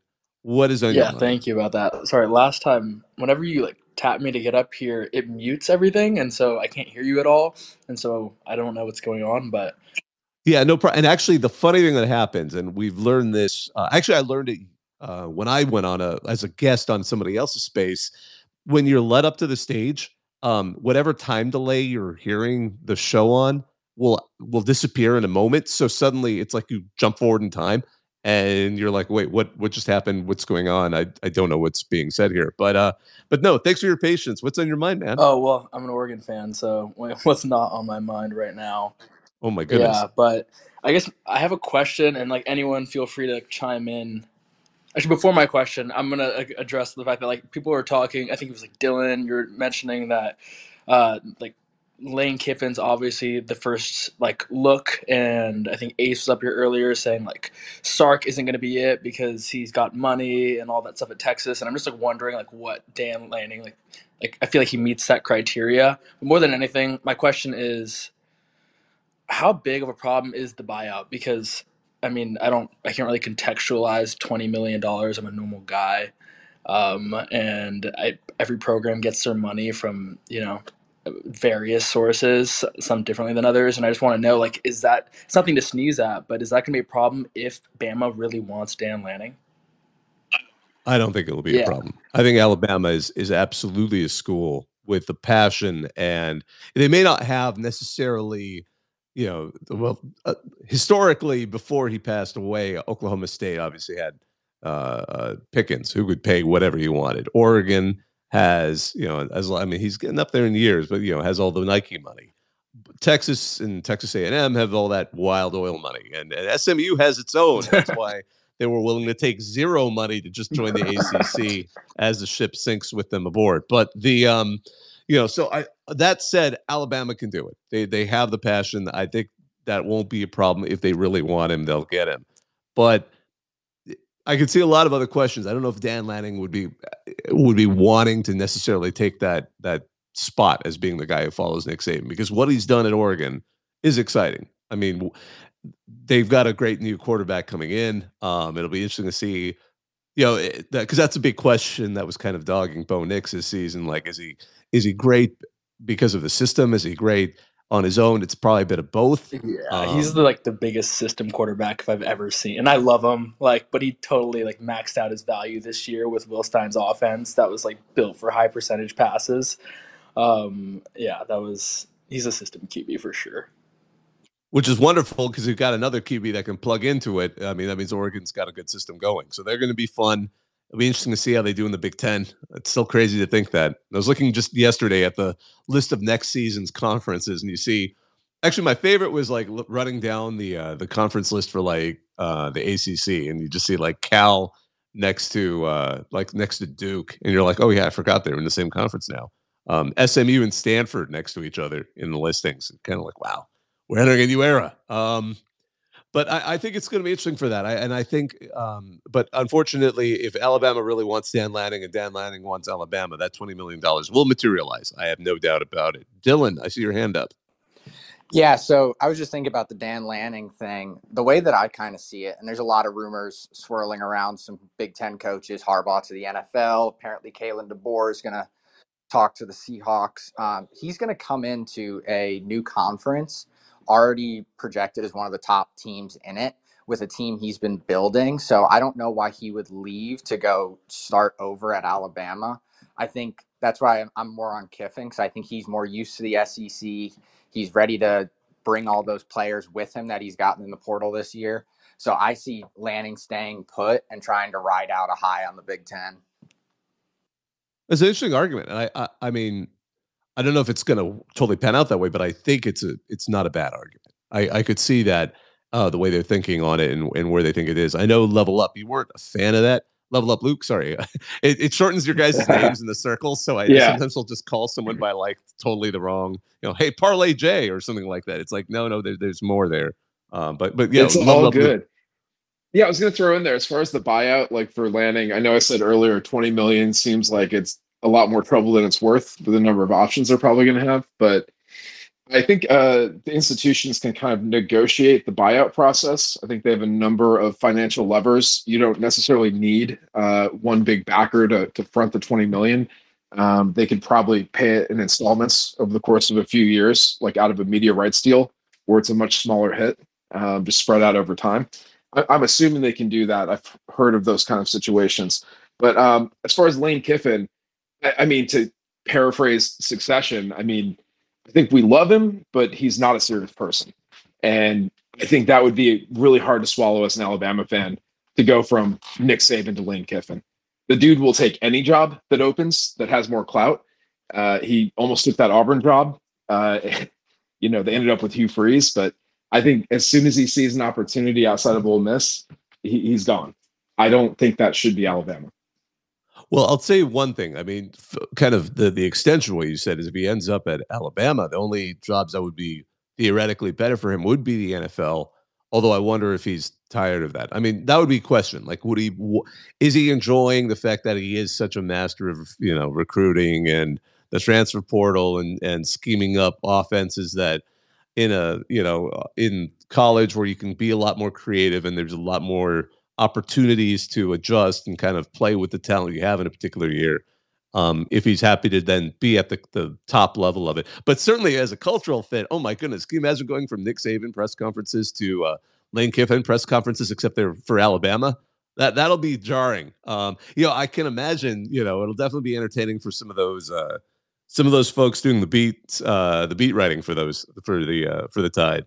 I know whoever replaces, I mean, again, okay, well, let me be clear. Harbaugh's still the head coach of Michigan. But if he gets replaced, I know with some, uh, I, I have a safe assumption that there are a lot of beat writers in Michigan who are very going to be looking forward to a new head coach because uh, Harbaugh was kind of a difficult one to deal with if you were a reporter on that beat. So, um, he he thinks quite highly of himself, as you might be may not be surprised to hear. But uh, Caleb, what's up? You've been patient. You're up here. I see your hand up. Hey, yeah. So, uh, can you hear me? Sure can. Awesome. So, I know someone uh, earlier posed the question. Um, you know, this is pretty unprecedented, and, and, kind of when was the last time we uh, saw a head coach uh, either retire, step down, whatever, um, to this caliber? And I think in our lifetime. Um, the one that really comes to mind is Pat Summitt at Tennessee. I mean, eight national championships, 32 combined SEC championships. Um, so just wanted to put that out there. I think that's a you know pretty uh, pretty similar case. And then as far as the head coaching search goes, um, you know, I kind of I kind of agree with Dylan on this. Um, I think Lane Kiffin is probably the the most likely case, uh, just because if you're Dan Lanning, um, you, you know, a, a, coach like that, like you're building your legacy or, or, or you're in the process of it. Um, you know, somebody like Kirby Smart over at Georgia, and you know, do you want to keep keep building the legacy that you've already started, or are you going to go try to take over a legacy that somebody else started, and, and you're you're stepping stepping into the biggest um, shoes of potentially ever, um, and there's a lot more downside than potential upside, right? So um, it is a it is a big a big uh, uh, you know, probably the, the, biggest coaching job out there or that we'll ever see. But uh, I think it's going to be interesting, right? And I, and I, think that what I'm most interested to see is what is Alabama fans' um, expectations, you know, going into the next season or two. Um, you know, are they expecting to win 10 to 12 games uh, with a new head coach, or are they going to be, you know, patient with it? And then finally, uh, in terms of a of a large buyout. Just for some context, um, Alabama or Auburn is currently paying two buyouts uh, that that combine thirty seven million dollars. So I don't think twenty million dollar buyout is going to be uh, anything to. Uh, I don't. I don't think it's going to keep them from from hiring Dan Lanning if it if if he's open to it. Yeah, absolutely. You know, um, the, the, it's always makes me think of Charlie Weis, who at one point was being paid by two different teams, not the coach. Notre Dame and Kansas were both paying him simultaneously each year. So it's it's good work if you can get it. Being fired by major programs that just pay you to stop coaching there. Um, you know, I see a hand up. Uh, uh, At Leon, gosh, I'm always mangling that one. Uh, what what did you want to respond to this? Uh, just going back to Lane Kiffin, I- I'm I'm for Lane Kiffin. The only problem I have with Lane is the fact that can he win the big one? That's the main thing because we're like I said, we're going to go to 12, but it seems like Lane always has this kind of mentality of okay, let me beat the teams I can beat, but when it comes down to the big game, when it comes down, oh, we got to play Alabama, oh, we got to play Georgia. It just seems like those games get away from him, and that's the only thing that scares me about Lane Kiffin. That's the only one thing. But everything else, I'm all for it. He's got a great offensive mind. He definitely made the offense look great under uh, us. I just think it's the big game that gets away from me, and that's that's the big thing. And I I I have I just I mean now that we're going to 12, it'll be a little bit different. You how you can lose some games, but when it comes down to playoffs and we get in there and you know we go up against Michigan or Ohio State, can he win those games? That's the main. Thing. Yeah, for sure. And let's see, I have someone else up here. Um, the Water Boy, good friend of ours, works uh, does working some for yeah, works some games for us. Um, was actually in the Rose Bowl covering it for us this season. Um, what's on your mind, man?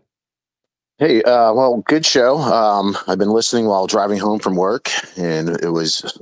He lives on the West Coast. Everybody, he lives on the West Coast. Yeah, so yeah. yeah. Driving on the five, a lot of good uh, commenters, a lot of you know people talking about Lane Kiffin, and I kind of think of like Lane as sort of the Alabama like break glass in case of emergency. Like he'll be there if they need him, uh, if they don't find whoever their, their their guy is that they're targeting. I might be the one person who was not surprised by Saban's announcement today. When we were at the media day event for the Rose Bowl, Nick Saban was like the friendliest I've ever seen him. Um, whether it's been on TV or radio, he was engaging with everyone. He was relaxed. It was very, it was it was very un Nick Sabanish. And towards the end of the Rose Bowl, I'm on the sideline with Dennis Dodd, and they were talking about this could be Harbaugh's last game in Michigan as Michigan was driving for the tying touchdown. And I was like, this could be Saban's last game at Alabama. And he's like, You think so? And I was like, It was really odd at Media Day. He was really relaxed, really friendly, really engaging. I was like, almost like he was at peace with like whatever's going to kind of happen here and, and, and enjoying himself. I was like, he was always very like professional. But at the media day, he was like really enjoying himself and really engaging. I was like, and it was just very un Nick Sabanish. I was like, I just just my feeling. Um, and he's like, and he kind of like nodded, like, yeah, like you, you might be on a little something there. And, and then we went about like our, you know, watching the rest of the game. But I'm not surprised by today's today's announcement, just because it felt like Saban already knew. That's a fascinating insight, and I remember you said that. Um, and then to see obviously what's occurred today. Just it's a you know it's one of those things where now we're going to look back at some of the things that were said and, and, obviously several of you have brought up sec media day and the things they said about maybe even being too old for this you know the, i think a lot of that was coming. Um and again we hope it's for all the best reasons like he just wants to just wants to step back and maybe enjoy a little bit. It's such a tough life for, for head coaches i mean especially when at the level of, of someone like nick saban you're basically working with the with the way the college football calendar works, we're working constantly. Um, yeah, no days off. No days off. The ability to to take a break, especially when the transfer portal stepped in and all of that stuff. Let's see here, Mark Hill. What's going on? It's good to see you, man. Hey, man. Good talking to you again. Uh, as always, love what you do. Um, hey, just want to want to have a, a, couple of thoughts uh, on uh, both Lane Kiffin and and Dan Lanning. One of the things about Alabama, I think, is I think is characteristic of the program and the fans is they really like the sort of respectability and kind of controlled way Nick Saban kind of ran the program and whatnot. And I don't know that Lane Kiffin necessarily follows that same sort of conservative, if that's the right word, sort of approach. And I think that might be a, a, a concern about about him. The thing about, and I don't know if that's right or not. That's just sort of my general impression. Uh, the other thing about about uh, Dan Lanning, though, I would look to like Harsin, Al, uh, Auburn bringing in Harsin, a guy from out west who like seemed to be good from a distance, but had no exposure to the South and didn't know what he was doing. Really, it was a terrible hire. Um, don't mean to badmouth Dan Lanning, but man, he's from clear across the country.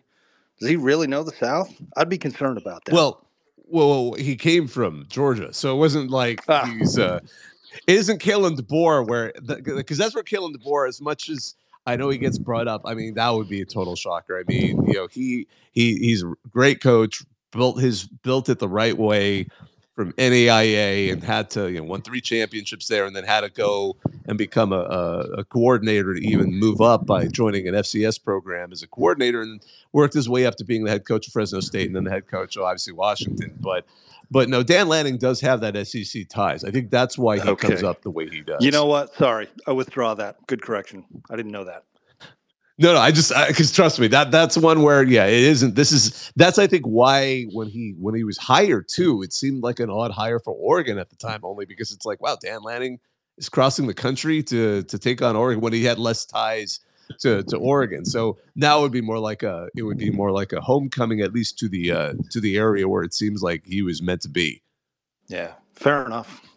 No, man, no, but thank you. I mean, a lot of folks are probably thinking that too, who aren't necessarily uh, as familiar with his program. Dylan, I see your hand up. Yeah, I, w- I want to go off something Mark said. Um, one of the things I, I agree that uh, Kiffin doesn't fit the profile of um, Alabama being that conservative type. But one of the things that would benefit him there, and we we see this as an actual benefit of having Franklin, is he has such a hold in recruiting in areas outside of Pennsylvania, specifically the DMV, that if you bring Kiffin into Alabama, he also still has the Mississippi recruiting. So I think that would be a huge benefit um, eh, outside of his coaching abilities. That's a really interesting insight. You know, I want to. Uh, I've let you up, Slim Shady Canes. You've been patient. What's on your mind here as we kind of uh, continue this conversation? Although we may slowly start to wrap this up sooner than later. Uh, yeah, I appreciate it. Um, yeah, I, I kind of completely agree with your point that who really wants to be the guy to follow behind Nick Saban? And I'll kind of make this comparison. Um, I think this is a little more similar to what people think to when Tom Osborne uh, retired from Nebraska. And uh, Nebraska fans were just not happy with Bo Pelini because he wasn't Tom Osborne, didn't have that level of success. So, administratively, I've almost got to look at it like maybe we need to hire a sacrificial lamb as much as the fans aren't going to like it and kind of have a reset of fan expectations at the moment because as great as Saban is, like you said, and I agree with, who wants to follow behind that? Can you imagine that's like your pitch to the guy? Like, look, you may not win, you may win, you may lose, but we're afraid we don't want to ruin this on somebody who we might want later. So good luck. You know, I, I, mean, it's not ideal, but I mean, it's just yeah, how yeah. you have to look at it. Um, no, no, I agree. I agree. Does not need a reset. This fan yeah. does not need a reset. Well, well, we will we will accept whoever comes in and know that it's a different coach, but we don't need a reset. Well, is a perfect example, though. I mean, Nebraska fired him after a national title. You say that, and like I said, people were happy at the beginning with Bo Pelini, and now look at Nebraska for the last fifteen or so, almost twenty years. I mean, Nebraska fans would give their right arm to have Bo Pelini back.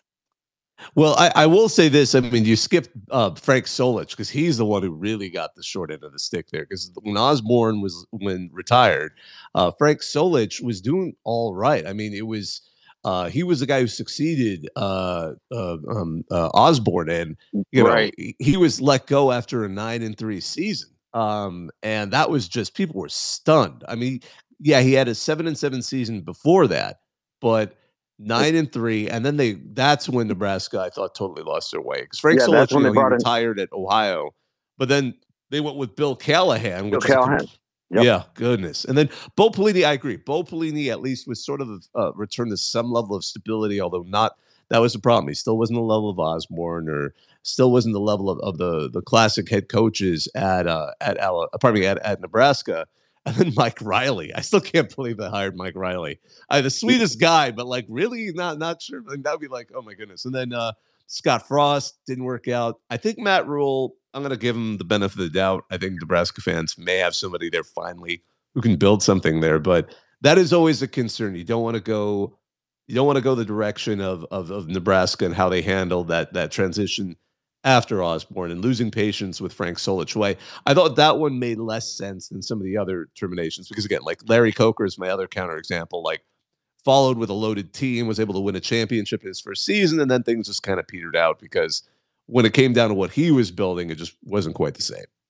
Right, and and I'll leave you with this, and I'll go back to listening. Uh, now, being a Miami fan, uh, Larry Coker was kind of a rush hire because you know, mm-hmm. You know, everybody heard Donna Shalala at the time was wanting to bring in Barry Alvarez, but I, I think he was given his chance. And, and, look at him, year after year, he just had a worse record literally every year until they fired him.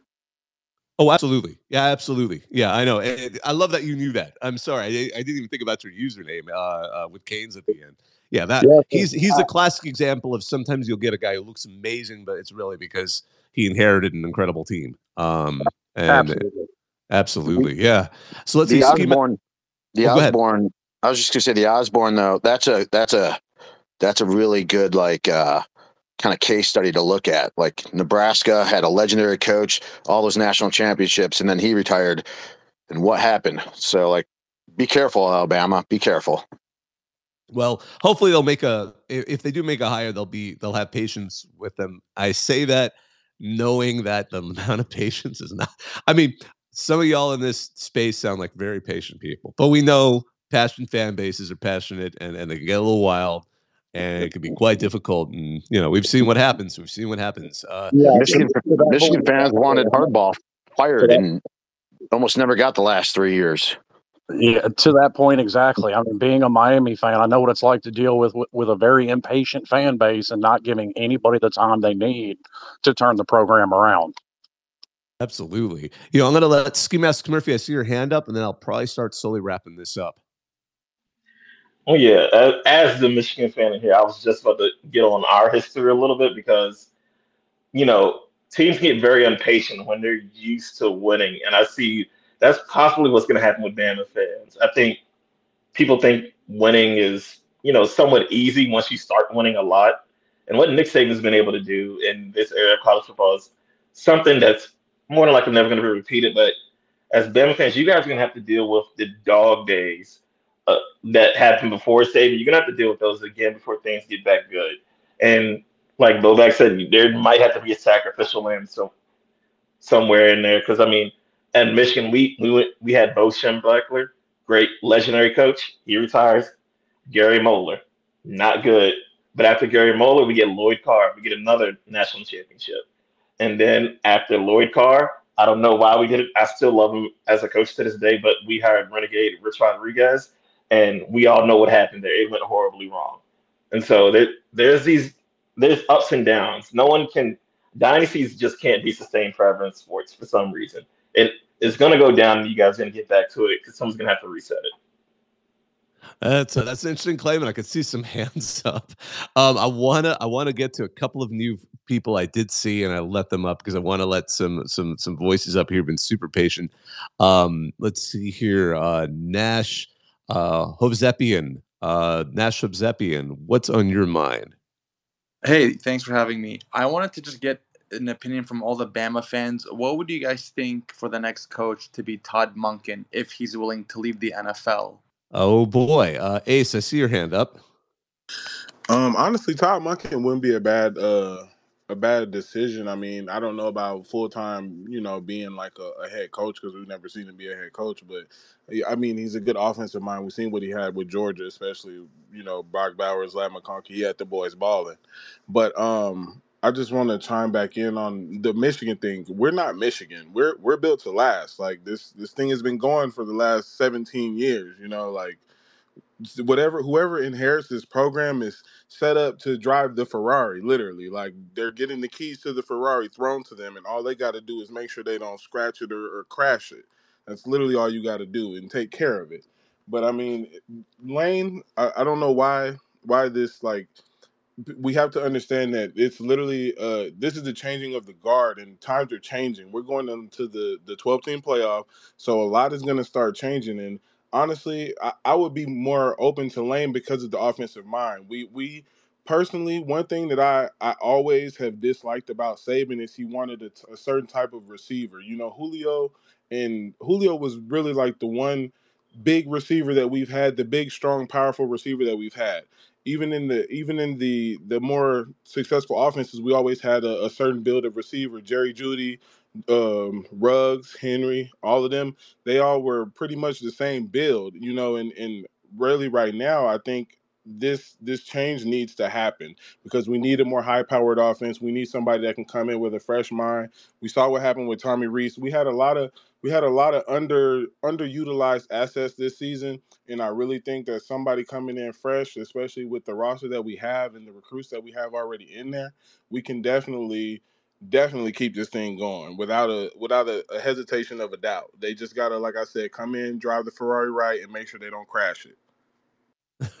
now I'm waiting for the the headline in a few years, like a smoldering smoldering crater found where where Ferrari once stood. But hopefully not. I just it just sort of sets up that that imagination um, there.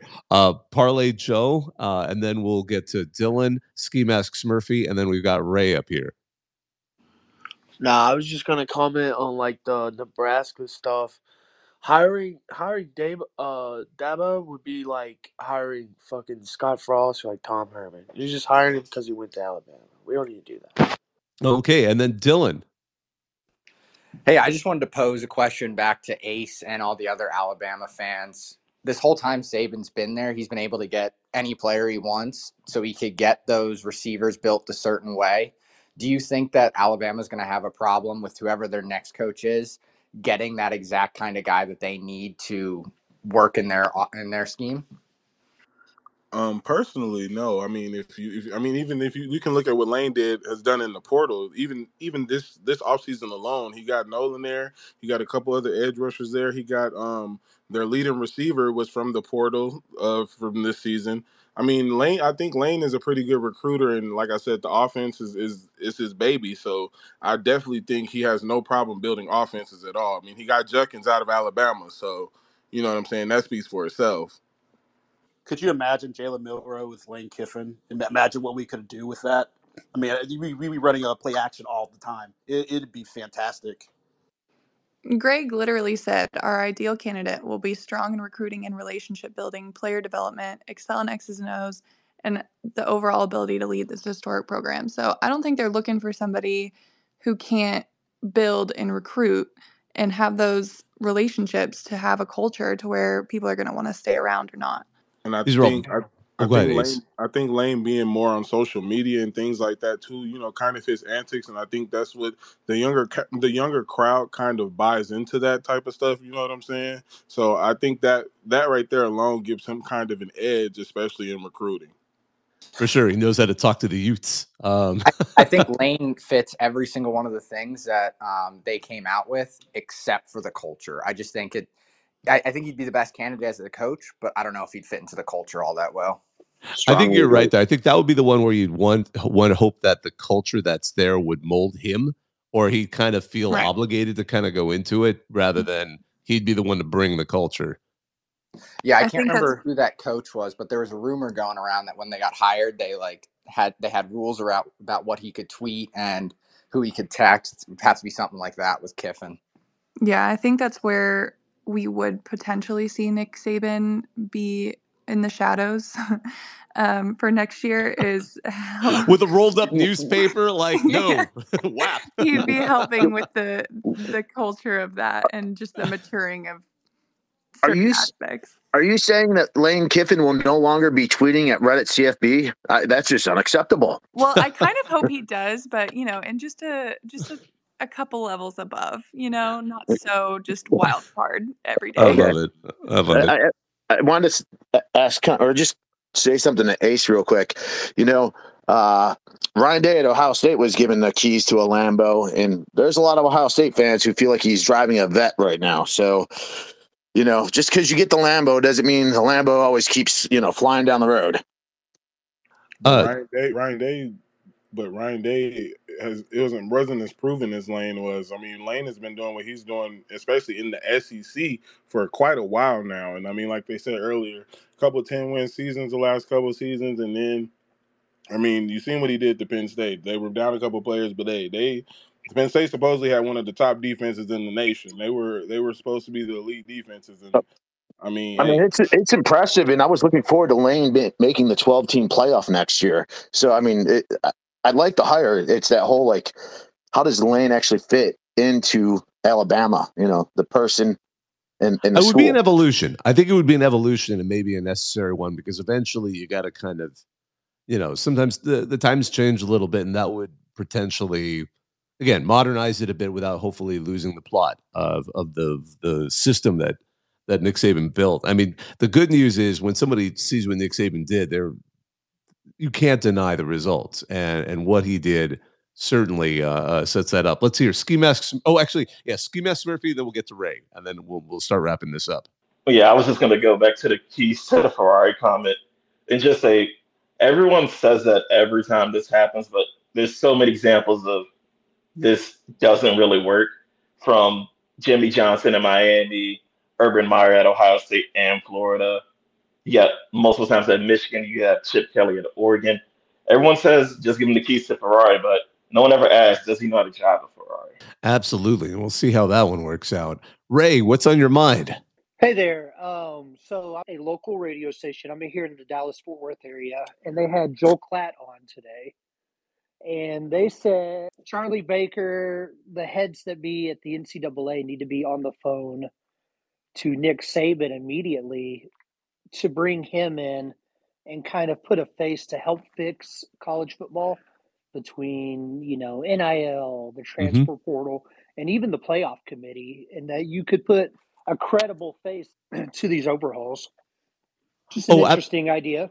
Absolutely. You know, it was that was kind of I mean, again, this has been a very long space. I want to be clear. It's okay if people haven't heard it earlier, but I think that makes a lot of sense. The idea of him being kind of a face or a commissioner of of a college football league, especially considering as as we were saying, you know, Charlie Baker has sort of proposed what has been discussed uh, more hypothetically for the last oh, a decade or so. The idea of the top programs kind of forming their own league. What's made it more serious now is that you know because there's this on there's a very huge amount of of, of important litigation going out on on the sides of college football in various states that make it seem and it seems to be the consensus everywhere at, at all the different athletic programs uh, the conferences the ncaa that we're going to reach a point where it's going to be not just nil but an actual some form of compensation and that's something that the top programs can do but even with an FBS, there's going to be programs, especially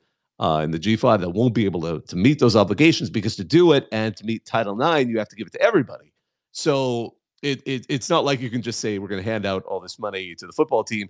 It was somebody pointed out like a, a school like Stanford where they they compete in like every sport. That's like their speciality. They've got you know 900 athletes. A school like Auburn, surprisingly Auburn, you know we think of as a huge school. They only have like 300 athletes. So suddenly you have schools that have to pay out millions of dollars per year um, for compensation. Some will be able to, some may not be able to, and it might create some interesting questions. So that's where they're thinking of why don't we create an entirely new league, um, and either within the NCA or outside the NCA. But something like that would need a face, and no better face would be respected by everyone coaches, athletic directors, the public than Nick Saban. So I, I agree with a lot of that thought. And it, it's as of right now, a hypothetical job. But if it ever comes up, oh my goodness, with Nick Saban available, uh, you know, he would be absolutely the, one of the first people anyone contacts, and they would hope he would get it.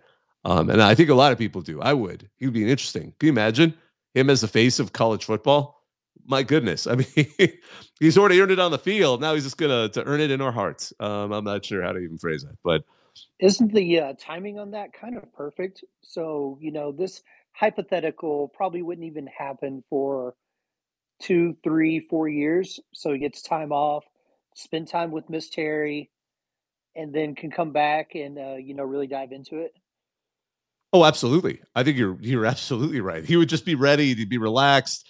the time commitment would not be like being the head coach of uh, of, of Alabama, but at the same time, you can keep active, keep sharp. Doesn't have to spend all side all the time out there out there in the sun and and, and in the summer heat. He can he can do it from a comfortable office and at the same time, you know, become a beloved figure. Uh, I think there's a lot of potential there. Well, I'm going to use one, this as uh, one last thing from me. Uh, Lane Kiffin, one way or the other, now he can finally win the SEC West. And that's all I got. Dylan. I see your hand up. I'll let you get the last word in before we wrap this up. Yeah, I think it's a really interesting point that you um, you bring up about basically the football seceding from the NCAA. But I think they the NCAA will use everything in their power to stop that from happening because of the revenue streams. And if they let it happen for football, basketball will be short after, and then baseball quickly after that. So it's too big of a revenue loss for the NCAA as an organization to allow something like that to happen. Um, but yeah, that's my only thought. Hey, thanks for having me on. This was a lot of fun. Yeah, thank you. And thank all of you who are up here and those of you who've joined us earlier. This is a great space. It was an opportunity to talk about one of the biggest stories certainly in in the last several years in college football, and we've gosh knows we've had a lot of change in college football. But it was good to talk about just the the relevance of Nick Saban's uh, impending retirement. My name is Bob Ha'Eri. I hosted this. I host uh, the regular Twitter Spaces we do every Tuesday night uh, at 10 p.m. Eastern here on uh, Twitter slash X on our Reddit uh, CFB. I also do the College Football Survivor Show podcast with the J. Raja of CBS Sports. I will try to get this recorded and turned into a part of our RCFB Talk podcast series. Wherever you get your podcast, you can hear the recording of this. Want to again thank all of you who listened, thank all of you who participated. You're what made college football great. I always love hearing from you. I always love talking with you. So, on behalf of all of us, I'm going to hang up and listen.